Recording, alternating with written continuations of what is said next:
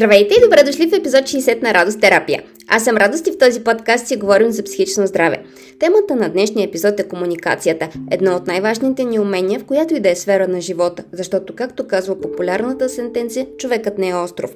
Нека да започнем с изкуството да слушаме. То е сложно умение. Според Стивън Кови има пет нива на слушане. Игнориране, преструване, избирателно слушане, внимателно слушане и емпатично слушане. Те отразяват степента, в която един човек слуша друг по време на разговор. С добавянето на нови нива се добавят и нови нюанси. Вярвам, че бихме живели в един по-добър свят, ако развием по-добре уменията си да слушаме. Те биха оказали ползотворно въздействие върху разбирането ни за конкретните ситуации и голямата картина, биха ни помогнали да вземаме по-правилни решения и да скрояваме по-ефективен план за действие, да бъдем по-адекватни в отговорите си и да изграждаме едни по-качествени и по-стабилни взаимоотношения. Първото от пете нива на слушане е игнорирането. На това ниво ние изобщо не слушаме. Усилията ни са насочени точно в обратната посока, към изхвърляне или блокиране на входящата информация и избягване на разговора. Малко са ситуациите, в които това ниво на слушане е наистина подходящо. Може да създава иллюзията за краткосрочен комфорт, но обикновено с цената на влушена комуникация, отдалечаване от решението и дори влушени взаимоотношения. Второто ниво а именно преструването, че слушаме внимателно, също не винаги е удачно. Ако се налага да бъдем активни във въпросната комуникация или да използваме информацията от нея по някакъв начин, да речем служебна задача, преструването не ни носи много дългосрочни ползи, отново само временен ефект. По-добър вариант е избирателното слушане, което все пак можем да допустим да стигне до нас важната информация.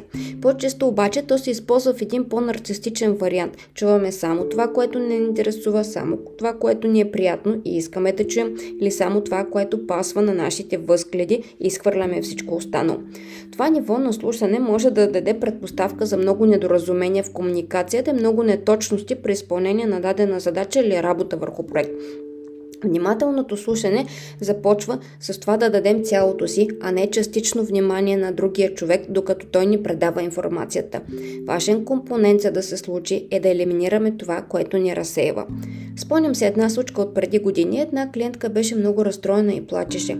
Бутна без да иска чашата с вода и тя се разля по масичката и по пода. Знаех, че не е приемливо да я прекъсна и да стана за да да почиствам в този момент. Изчаках няколко минутки да се успокои и след това станах да почистя. Тя ми помогна и почистихме заедно. Това ниво на слушане все още не гарантира правилно разбиране на информацията и не елиминира изкривяване, но е стъпка в правилната посока. Означава, опитвам се. Остатъци от селективното слушане на това ниво могат да бъдат, че аз макар да чувам всичко, което казваш, някои неща ги чувам по-силно от други, тези неща докосват по специфичен начин разни бутончета в мен активират определени вярвания и нагласи, определени емоции и определено поведение. За да се елиминира изкривяването на информацията чрез лични филтри, е добре да се използва техниката за перифразирането. Я да видим дали съм разбрал правилно. Освен перифразирането, друг помощник в комуникацията внимателното слушане е задаването на уточняващи въпроси. Защото когато слушаме внимателно, си даваме сметка не само за това, което другия казва, но и за това, което той не казва. Даваме си сметка какво ни липсва в цялата картина и задаваме въпроси, за да открием липсващата информация, вместо да се допълваме с лични интерпретации. Друг съществен елемент, който е различен в това и по-горното ниво на слушане, е показването на интерес към това, което ни казва другия. При игнорирането е точно обратното. При преструването нерядко прозира досадата и неприятното чувство, че трябва да участвам в това. При селективното слушане има по-скоро егоизъм. Вземам си само това, което ми трябва. Хубав компонент от активното и внимателно слушане е връщането на полезна обратна връзка на отсрещната страна. Пример. Когато някой от участниците в групата за сънища разказва конкретен сън, който е сънувал последните дни, се случва аз да върна като обратна връзка. Правим впечатление, че вече няколко пъти сънуваш еди какво си. Едно от полезните неща на внимателното слушане е ефективната комуникация да можем да пренесем опита от конкретната ситуация и в други ситуации. Емпатийното слушане е следващото ниво. Там слушаме не просто за да приключим с темата или за да отговорим, а за да разберем. Нивата на разбиране също са няколко няколко. Каква информация идва, от кого, по каква причина.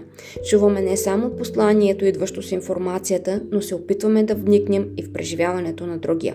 След това вникваме вникване формираме нашия отговор, който е не само на ниво повърхностна информация, но на едно по-дълбоко ниво на интеракция, отчитайки преживяването на другия. Гледах наскоро един социален експеримент с човек, който изпитва страх от ескалатори и не смее да се качи. Няколко човека го подминаха, но едно момченце го забеляза. Каза на баща си и той отиде до човека. Попита го дали го е страх, подаде му ръка и го съпроводи да се качи след това да слезе от ескалатора. Емпатичното ниво на комуникация не е нужно да е свързано с дълбоко драматични емоционални изблици. То по-скоро е предружено с правилен емоционален отклик. Истинското слушане на другите е знак за уважение, доверие и съпричастна реакция. Как, какво пречи на ефективната комуникация? Кои са най-често срещаните грешки през слушаните? Първата е да сме твърде себеотносни, да отнасяме всичко към себе си, да смятаме, че всичко се отнася за нас или че е важно как ние виждаме ситуацията, как ние преживяваме или какво ние бихме направили. Всъщност, в повечето случаи става въпрос за другия, а не за нас. Друга грешка е да сме твърде критични и осъдителни. Дори да сме на нивото на преструвките отвън, пак отвътре да бълваме критика към човека срещу нас. Няма как да сме осъдителни и разбиращи в един и същи момент. Тръгнем ли да съдим, се отдалечаваме от разбирането и истинската комуникация се чупи. Друга грешка, която можем да допуснем най-често през селективното слушане е да не преценим правилно ситуацията, да я подценим или да преувеличим и оттам да не успеем да скроим ефективна стратегия за справяне. Да, важни са не само думите и цялостното поведение, включително и невербално, но не влизайте твърде много в клишетата какво означава по принцип този или онзи жест, а вместо това вникнете в конкретното поведение на конкретния човек в конкретната ситуация. Някой може да не си подава ръката за поздрав не защото е неучтив, а защото има обострана екзема, например. Слабия точен контакт по време на среща може да не означава липса на интерес, а високо социална тревожност. Освен на нивото на слушане, което можем да дадем на другия и пръсмата, през която възприемаме нещата, е добре да си дадеме сметка и какъв е нашият стил на комуникация. Ето кои са най-често срещаните стилове на комуникация. Аналитичен стил. Хората с този стил са склонни да се фокусират върху събирането на данни.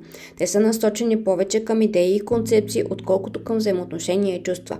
Вместо да предприемат незабавно действие, те предпочитат да го обмислят много внимателно. В очите на другите създават впечатление, че са замислене нерешителни и дори проактивни. Не обичат да грешат и се стремят да предотвратят грешки на всяка цена. В комуникацията с другите са насочени по-скоро към избягване на конфликти, отколкото към отстояване на себе си. Те често изказват изчакват другите да се обърнат към тях, вместо да вземат инициативата в свои ръце. Не изказват мнение, освен ако не са попитани, но дори тогава е възможно да пасуват. Обикновено имат нужда от доста факти и мнения, преди да могат да вземат решение. Понякога могат да имат усещане за незавършеност, защото са заети да продължават да събират още информация дори и след като са взели решение контролиращ стил. Задават се доста въпроси, води се комуникация към конкретика. Фокусът е повече към решаването на проблема, отколкото към разбирането на другия. Има стремеж към контрол на всеки един аспект от процеса, който се оправдава с стремеж към ефективност, постигане на резултати, елиминиране на риск и избягване на евентуални трудности по пътя и дори провал. Всеобхватността на ситуацията, взорът, бързият ум и фокуса към решенията често прави тези хора лидери. Нерядко обаче този стил на комуникация може да се усеща като натиск, високи изисквания към другите и невъзможността им да отговорят на тези изисквания и да смогнат на темпото подкрепя стил. В очите на другите хората с този стил на комуникация са спокойни и приятни. Те са фокусирани в чувствата и преживяванията, отколкото в логиката и конкретните задачи. Трудно им е да казват не, защото винаги искат да са полезни, дори когато вървят срещу собствените си интереси. Могат да слушат както активно и внимателно, така и да се преструват, защото за тях е важно да бъдат харесвани, хвалени и прияти. По тази причина често дават социално желателна, а не честна обратна връзка. Склонни са да спестяват неприятната информация, за да избегнат конфликтите. Промотиращи. Те са много ярки, умеят да привличат и да съдържат вниманието на другите. Имат обостра обаятелен, извинявайте, речник и умеят да си отстояват идеите и позицията, но за разлика от анализиращия тип, не задълбават в намирането на повече информация, често прибързват в изводите си или са предубедени. Харесват спонтанността, предобмислеността, Понякога остават впечатление, че са егоисти или манипулатори, защото макар да изглеждат социални, другите се явяват функция на техните желания или пречка по пътя. Обичат да печелят статус и престиж, състезателен тип личности са. Това е всичко за днешния епизод. Надявам се темата да ви е била интересна и полезна. Желая ви много радост с комуникацията с другите, а на себе си повече комуникация с вас. Чао и до следващия понеделник!